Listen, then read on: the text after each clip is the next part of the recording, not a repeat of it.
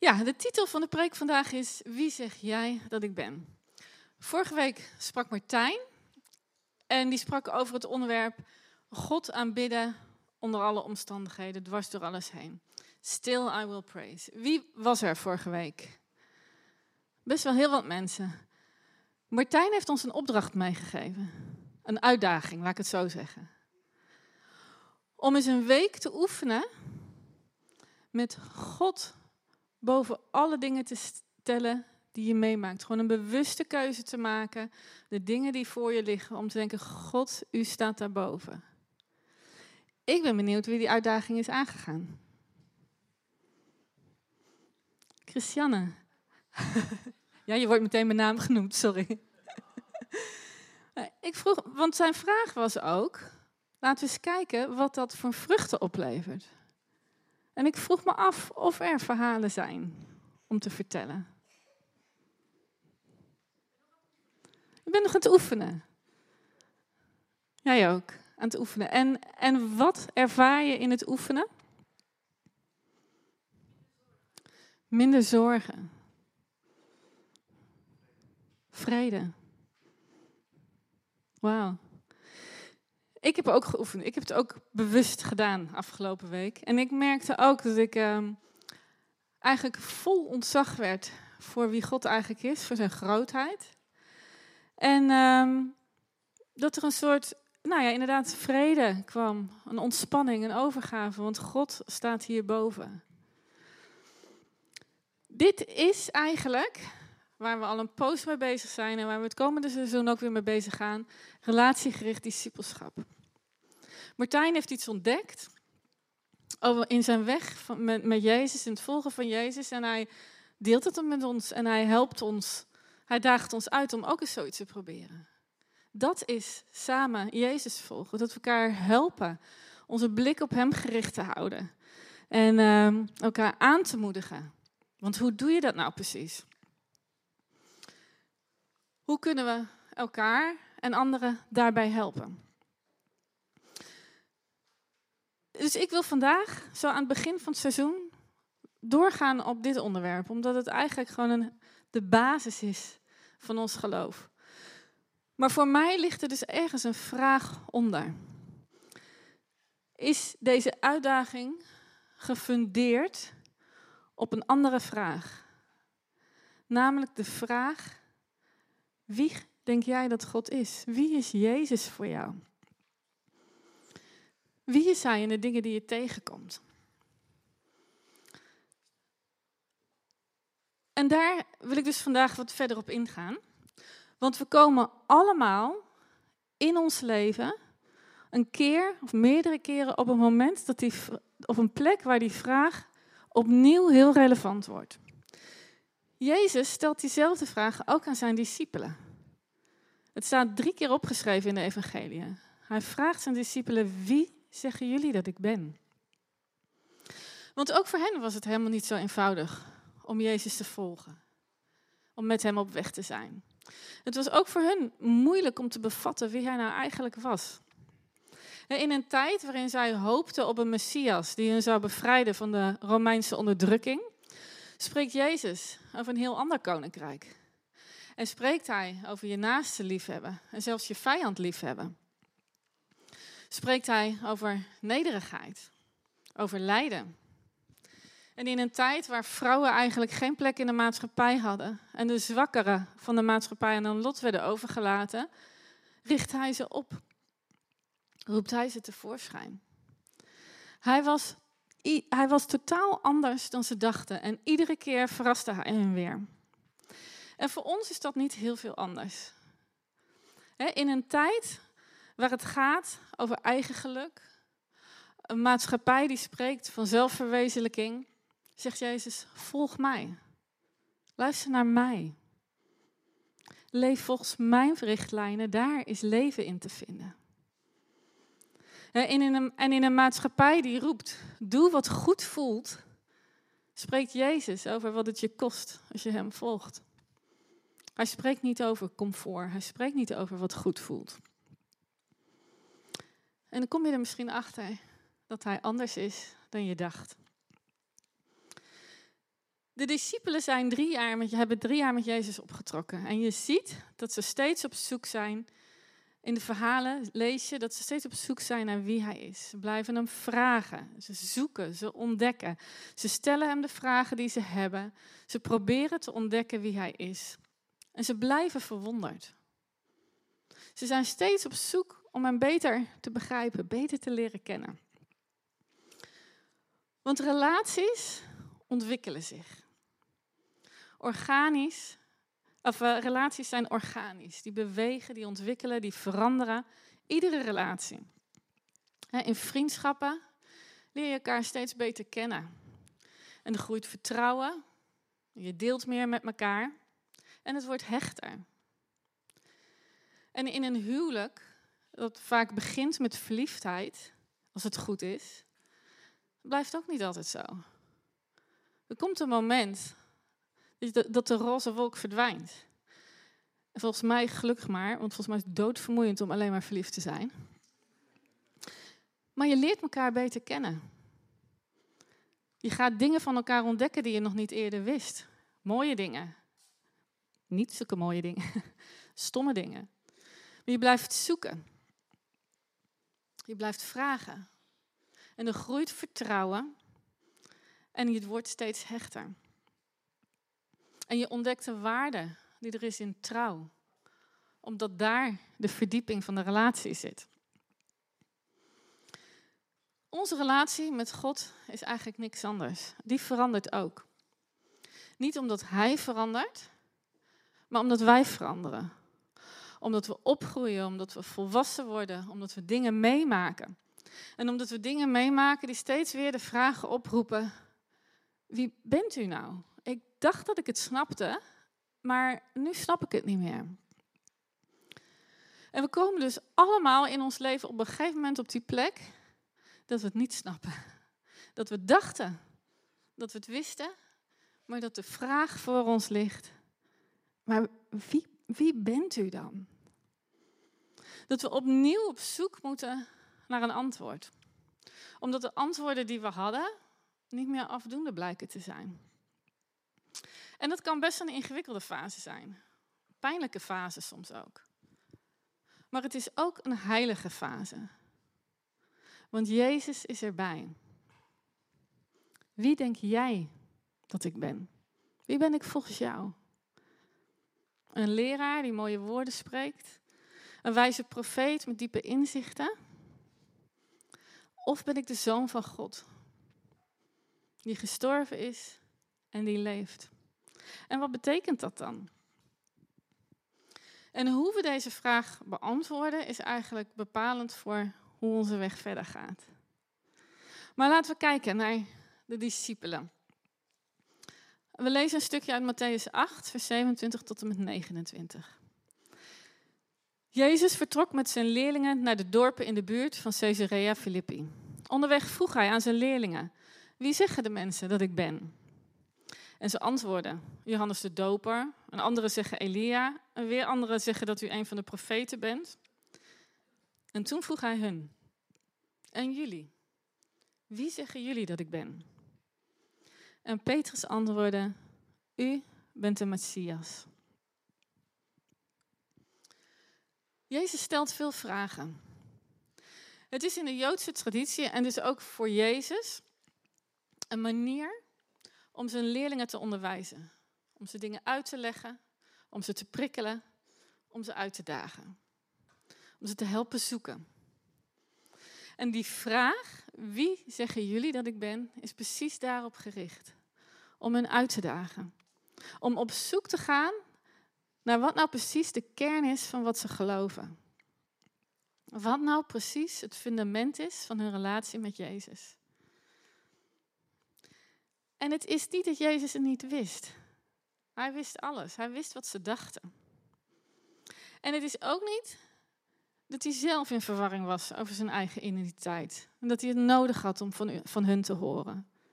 Of dat hij op zoek was naar bevestiging of schouderklopjes.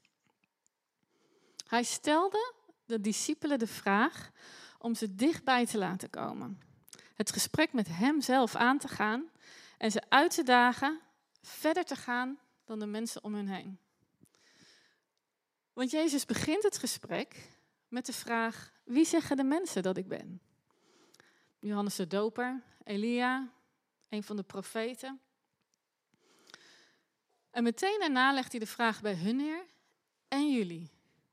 Wie zeggen jullie dat ik ben? Wie zeg jij dat ik ben? Met andere woorden, wat de wereld zegt, doet er nu niet toe. Wat anderen vinden is niet belangrijk. Ga je mee met wat de menigte zegt? Hou je vast aan wat er algemeen, in algemene termen over mij gezegd wordt? Of heb je een ander antwoord? Wat denk je echt? Wat geloof je echt? Daar gaat het hier om. En het gaat niet meer om de ander, het gaat om jou en hem. De één op één. Er komt een moment in ons leven, en misschien meerdere momenten in ons leven, waar je niet meer genoeg hebt aan wat men zegt over Jezus. Waar je zelf op een antwoord moet komen. Waar je zelf de vraag moet beantwoorden. Naar, waar je op zoek moet naar een antwoord op de vraag en op zoek moet naar jouw antwoord op de vraag. En Petrus die antwoordt, u, u bent de Messias. Ze hadden hem al over het water zien lopen. Ze hadden hem de menigte zien voeden. Ze hadden hem demonen zien uitdrijven, mensen genezen. Ze wisten dat hij niet zomaar een wijze leraar was of een profeet. Ze wisten dat hij de zoon van God was. Maar waarom dan toch nog die vraag? Het is toch dan eigenlijk duidelijk, waarom trekt hij ze dan toch in dit gesprek? En het antwoord ligt in de versen die erna komen. Want dit is het moment waarop het onderwijs aan de discipelen verandert. Het is een soort keerpunt. Marcus 8, vers 31 en 32. Hij begon hun te leren dat de mensenzoon veel zou moeten lijden. En door de oudsten van het volk, de hoge priesters en de schriftgeleerden verworpen zou worden. En dat hij gedood zou worden, maar dat hij drie dagen later op zou staan. En hij sprak hierover in alle openheid. Jezus begint zijn leerlingen te vertellen dat hij niet de Messias is die zij dachten dat hij was. Dat hij niet redt zoals zij dachten dat ze gered zouden worden. Hij is niet de militaire leider die opstaat, die, die is gekomen om op te staan tegen de Romeinen. Hij is niet gekomen om, het Romeinse, om de Romeinse heerschappij omver te werpen. Jezus zou niet de Messias of God zijn die ze verwachten. Hij heeft het over lijden. Hij heeft het over verworpen worden. Hij heeft het over zijn sterven en hij heeft het over zijn opstanding. En hiermee maakt hij ze dus ook deelgenoot van Gods reddingsplan voor deze wereld. Ze krijgen als het ware inside information. En hij sprak in alle openheid, staat er. Hij sprak hierover in alle openheid. Dat gaat over van hart tot hart. Dat, dat klinkt voor mij als zonder terughoudendheid. Een open gesprek, daar ligt alles op tafel. Zo spreekt hij met ze.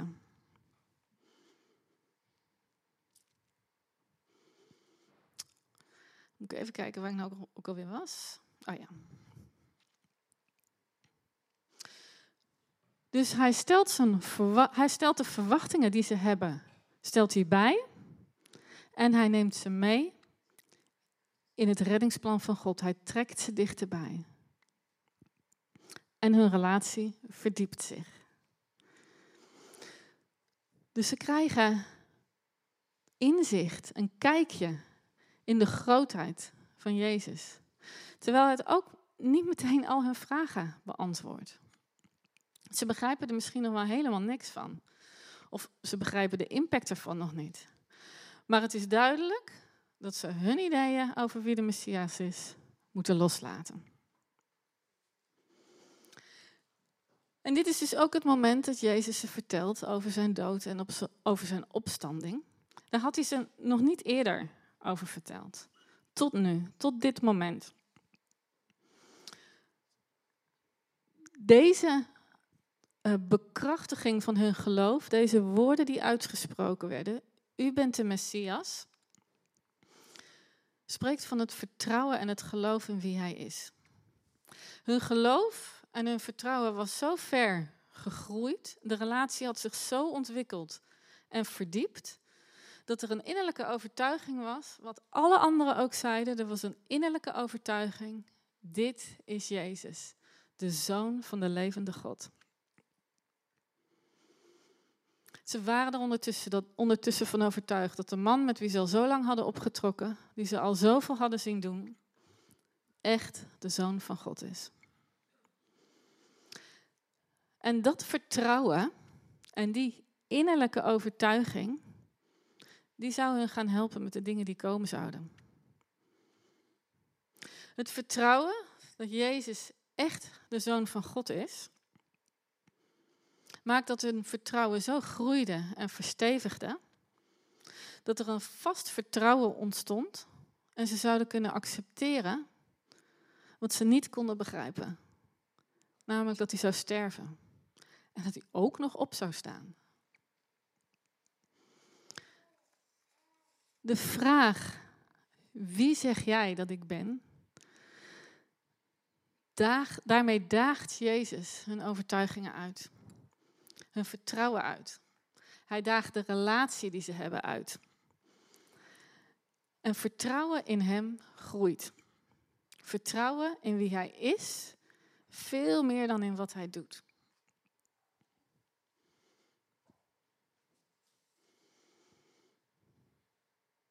Ze vertrouwen Hem, ook al snappen ze niet wat er gebeurt. En die heilige plek waar Jezus vraagt, wie denk jij dat ik ben? Is ook een verwarrende plek. Want je moet loslaten wat je, wat je geloofde. Je moest loslaten, je moet, je moet je eigen overtuigingen en geloofssysteem loslaten. En hoogstwaarschijnlijk zijn er even geen antwoorden. Maar hij nodigt je uit om heel dichtbij te komen. Om te vertrouwen, om met Hem mee te gaan en om het open gesprek met Hem te voeren. En hoe je de vraag beantwoordt, bepaalt hoe je weg verder zal gaan.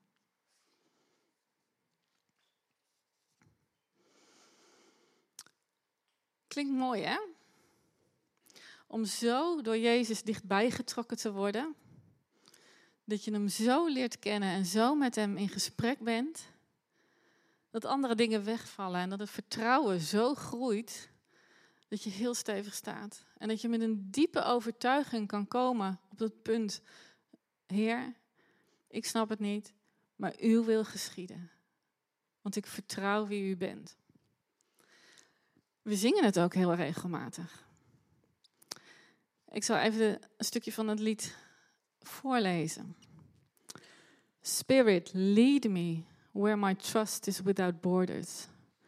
Let me walk upon the waters, wherever you would call me. Take me deeper than my feet could ever wander, and my faith will be made stronger in the presence of my Savior.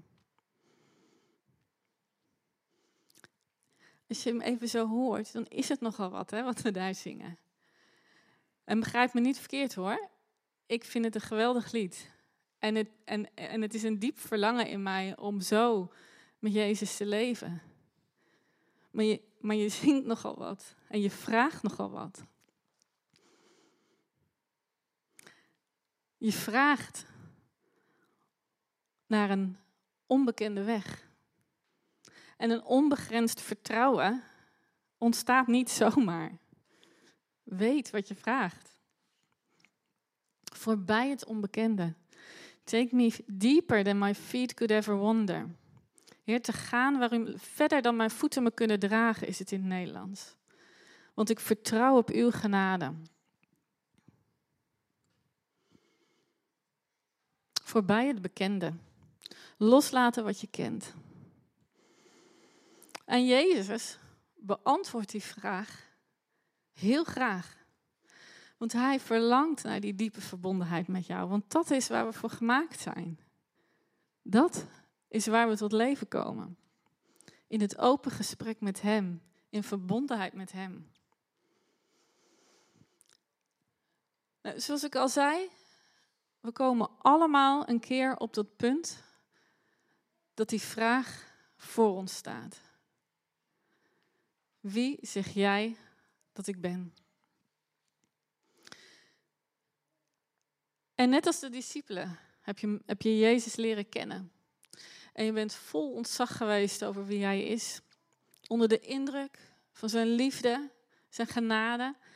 En je hebt van hem geleerd. Je bent, je bent verder gegaan op weg met hem. Je hebt dingen ontdekt. Je hebt hem beter leren kennen. Je bent hem gaan volgen. Je bent gaan uitdragen en uitdelen van wat jij ontvangen hebt en van wat jij begrepen hebt. En je bent je in gaan zetten om zijn koninkrijk verder te brengen. Eh, totdat je op de plek komt waar je antwoorden niet meer voldoende zijn voor de vragen die je hebt. En dat kan iets zijn wat van binnenuit komt. Misschien doordat je teleurgesteld bent in uh, hoe God je gebed beantwoord heeft. Heeft hij je gebed anders verhoord dan dat jij had gehoopt of verlangd? Misschien ben je teleurgesteld in zijn kerk, in zijn kinderen. Misschien heb je zo hard gewerkt voor God dat je opgebrand bent geraakt. Maar het kan ook iets van buitenaf zijn. Iets wat in je leven gebeurt, wat alles op losse schroeven zet. Een relatie die verbreekt. Een baan die je verliest, ziekte, onvervulde verlangens. Of misschien zijn het wel de crisissen waar we in deze wereld voor staan. De klimaatcrisis, de energiecrisis, oorlogen. En je vragen over Jezus zijn groter dan je antwoorden. Ik heb gebeden die ik al vijf, zes, zeven jaar bid. En die nog niet beantwoord zijn. In ieder geval niet op de manier dat ik graag zou willen. Of gehoopt had. En dat is soms een gevecht, want daar, dat, dat is het moment waar ik mijn eigen verwachtingen moet loslaten. Mijn eigen overtuigingen moet loslaten. Totdat ik uitkom bij stil te zijn. En te weten dat God God is. En ik het open gesprek met hem aan kan gaan. Ik leer steeds meer om me over te geven, maar wat ik zeg, soms ook echt een gevecht. Want het kan echt een moeilijke plek zijn. Maar het is wel een heilige plek. Want Hij staat voor je. En Hij vraagt jou, wie zeg jij dat ik ben? Vrijdag hadden we stafteam en uh, waren voor elkaar aan het bidden. En op een gegeven moment had een van ons een beeld. Wat eigenlijk heel mooi past bij dit verhaal. En het gaat over een palmboom. En in het Midden-Oosten, om grote, sterke palmbomen te laten groeien, leggen ze, als ze de kokosnoot in de grond leggen, leggen ze daar zware stenen bovenop. En je zou zeggen, dat belemmert toch de groei van de boom. Dat kan die toch niet verder. Maar weet je wat er dan gebeurt? Het plantje wat in die kokosnoot ontkiemt, krijgt die zware steen inderdaad niet van zijn plaats. Maar daardoor gaat de groei naar de wortels. Hij groeit de diepte in, totdat de wortels sterk het grondwater bereiken en het plantje, de stam, sterk en stevig genoeg is om die steen van zijn plek af te duwen. Een andere methode is om een zware steen in de kruin van de boom te leggen. En dan denk je, ja, dan wordt toch de groei belemmerd van die boom. Die kan dan toch niet verder omhoog. Maar ook dan gaat de boom zijn wortels naar beneden uitslaan. Diepe, diepere wortels. Stevig verankerd in de grond. Waardoor die stevig staat. De vragen die je hebt, de weerstand die je misschien voelt, de tegenwind die je ervaart, de vragen die je hebt. Misschien is het wel de Heer die, jij, die jou brengt op de plek. Wie zeg jij dat ik ben? Sla je wortels dieper uit. Ga op zoek naar het grondwater. Ga de diepte in. Zoek mij. Ga op zoek naar de bron. Ben ik gewoon een wijs man? Een profeet? Of ben ik de zoon van God, de levende God? Misschien is het wel het moment waarop de Heer je uitnodigt in gesprek met Hem. Het open gesprek, het echte gesprek. En hoe we de vraag beantwoorden, bepaalt onze weg vooruit. Dit is ook de plek waar mensen God loslaten, omdat ze het antwoord niet kunnen vinden. Of omdat ze de dingen niet bij elkaar krijgen. En daardoor laten ze hem los. Maar als wij erkennen dat Jezus de Zoon van God is, dan luisteren we naar wat Hij te zeggen heeft en dan doen we wat Hij zegt en van ons vraagt. Als wij geloven dat Jezus echt de Messias is, de God die redt, dan verlang je ernaar om die redding ehm, bekend te maken. Om anderen te vertellen van Gods redding, van zijn liefde en zijn genade. Om, zoals we net zongen, het licht te zijn op die duistere plek, die donkere plek. Als we geloven dat Hij groter is dan alles wat we meemaken, alles wat er is, dan kunnen we Hem vertrouwen. En dan kunnen we stil worden en loslaten. Onze relatie met Jezus verandert, verdiept, versterkt. Vertrouwen en intimiteit en het open gesprek ontstaat, ontwikkelt. Want er is bij Jezus zoveel meer. En daar krijgen we een nieuw besef van zijn onvoorwaardelijke liefde, van zijn trouw, van zijn goedheid. Het is het één op één, het is een persoonlijke reis die je gaat om, om Jezus opnieuw te ontdekken. En een intimiteit en verbondenheid te vinden waarvan je niet wist dat die er was. In het niet weten, in de vragen, in het niet begrijpen. En het beeld van wie God is, wordt in ons hersteld. Dus we komen soms op plekken in ons leven die zwaar voelen, die ingewikkeld zijn, waar vragen zijn, waar we geen antwoorden meer hebben. Maar het is een heilige plek waar Jezus is en jou persoonlijk vraagt en jij. Wie zeg jij dat ik ben? Onze relatie met Jezus is niet alleen maar een eenmalige keuze. Het is een relatie die zich, als het goed is, zoals alle relaties doen, zich ontwikkelt. Als je relatie met Jezus niet ontwikkelt, heb je jezelf vragen, af te stellen, uh, vragen te stellen. Er komen momenten in ons leven dat we die vraag moeten beantwoorden. En dat Hij ons uitnodigt in dat open gesprek, in die intimiteit. En Hij daagt je uit om te onderzoeken, om te vragen, waar is je geloof op gefundeerd? Het is een vraag die om een antwoord vraagt. En dan gaat het dus niet meer om wat anderen zeggen en om wat anderen denken. Het gaat om jou en Hem. En het vraagt dat we loslaten onze eigen ideeën, onze eigen verwachtingen. En in de ontmoeting, of misschien wel het gevecht, hem opnieuw te ontdekken voor wie hij is.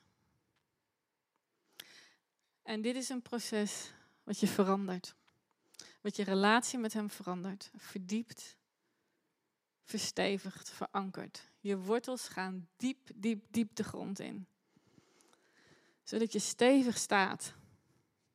Als een boom geplant aan het water. Die vrucht draagt. Wiens bladeren niet verdorren. En die schaduw geeft aan de mensen die dat zoeken. Mijn gebed vandaag bij dit verhaal is dat je inzicht, dat je gaat ontdekken, waar ben ik eigenlijk in mijn relatie met de Heer? Ben ik um, hard aan het werk voor Hem? Ben, voor Hem ben ik in volle verwondering? Wandel ik met Hem? Ben ik aan het leren? Ben ik aan het ontdekken? Ben ik aan het uitdelen? Of ben ik op die plek waar ik weerstand ervaar? Um, waar ik geen antwoorden heb? Waar ik het even niet meer weet? Dan is mijn gebed dat je leert om op een nieuwe manier naar je situatie te kijken. En te ontdekken dat Hij er middenin is. En voor je staat. En je vraagt. En jij? Wie denk jij dat ik ben? Een ander aspect van dit verhaal en, en van mijn gebed is dat we, dat we genade leren hebben wanneer we mensen zien worstelen. Mensen hier in de gemeente, mensen buiten, die aan het worstelen zijn met wie is Jezus dan? Die een vraag hebben te beantwoorden en er niet goed uitkomen. Het is mijn gebed dat je genade ontvangt om met die mensen mee te lopen, om naast ze te staan en om ze te helpen zoeken. Maar boven alles is mijn gebed voor vandaag dat er in jou een diep verlangen aangewakkerd wordt. Om het gesprek met Jezus opnieuw en opnieuw en opnieuw aan te gaan. Het gesprek waar hij je steeds weer de vraag stelt: Wie zeg jij dat ik ben?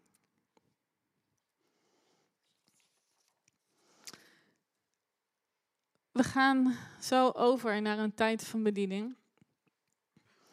Dus ik zou jullie willen uitnodigen om te komen staan.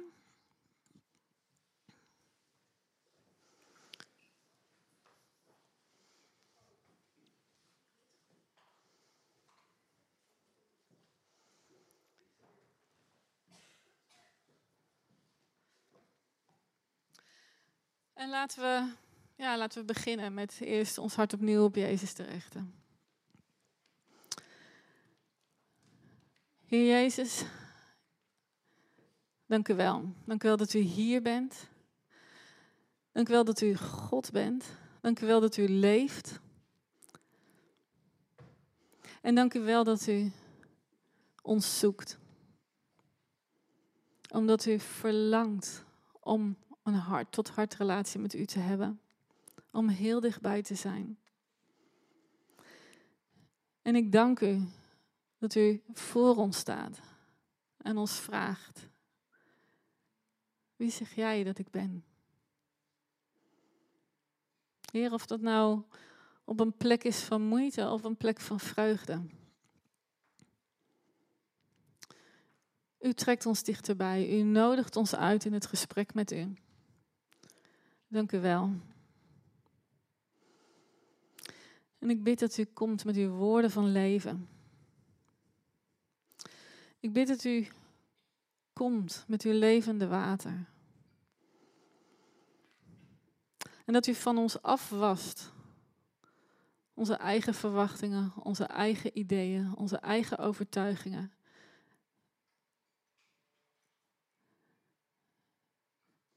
Heer, de dingen die niet bij ons horen, of de dingen die over hun houdbaarheidsdatum heen zijn. Was ons schoon, Heer.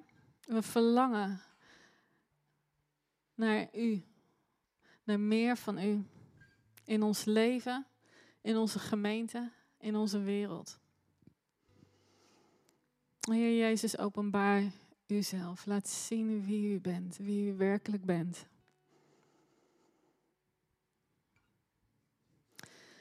En waar je ook bent in je weg met Jezus, Hij is heel dicht bij je.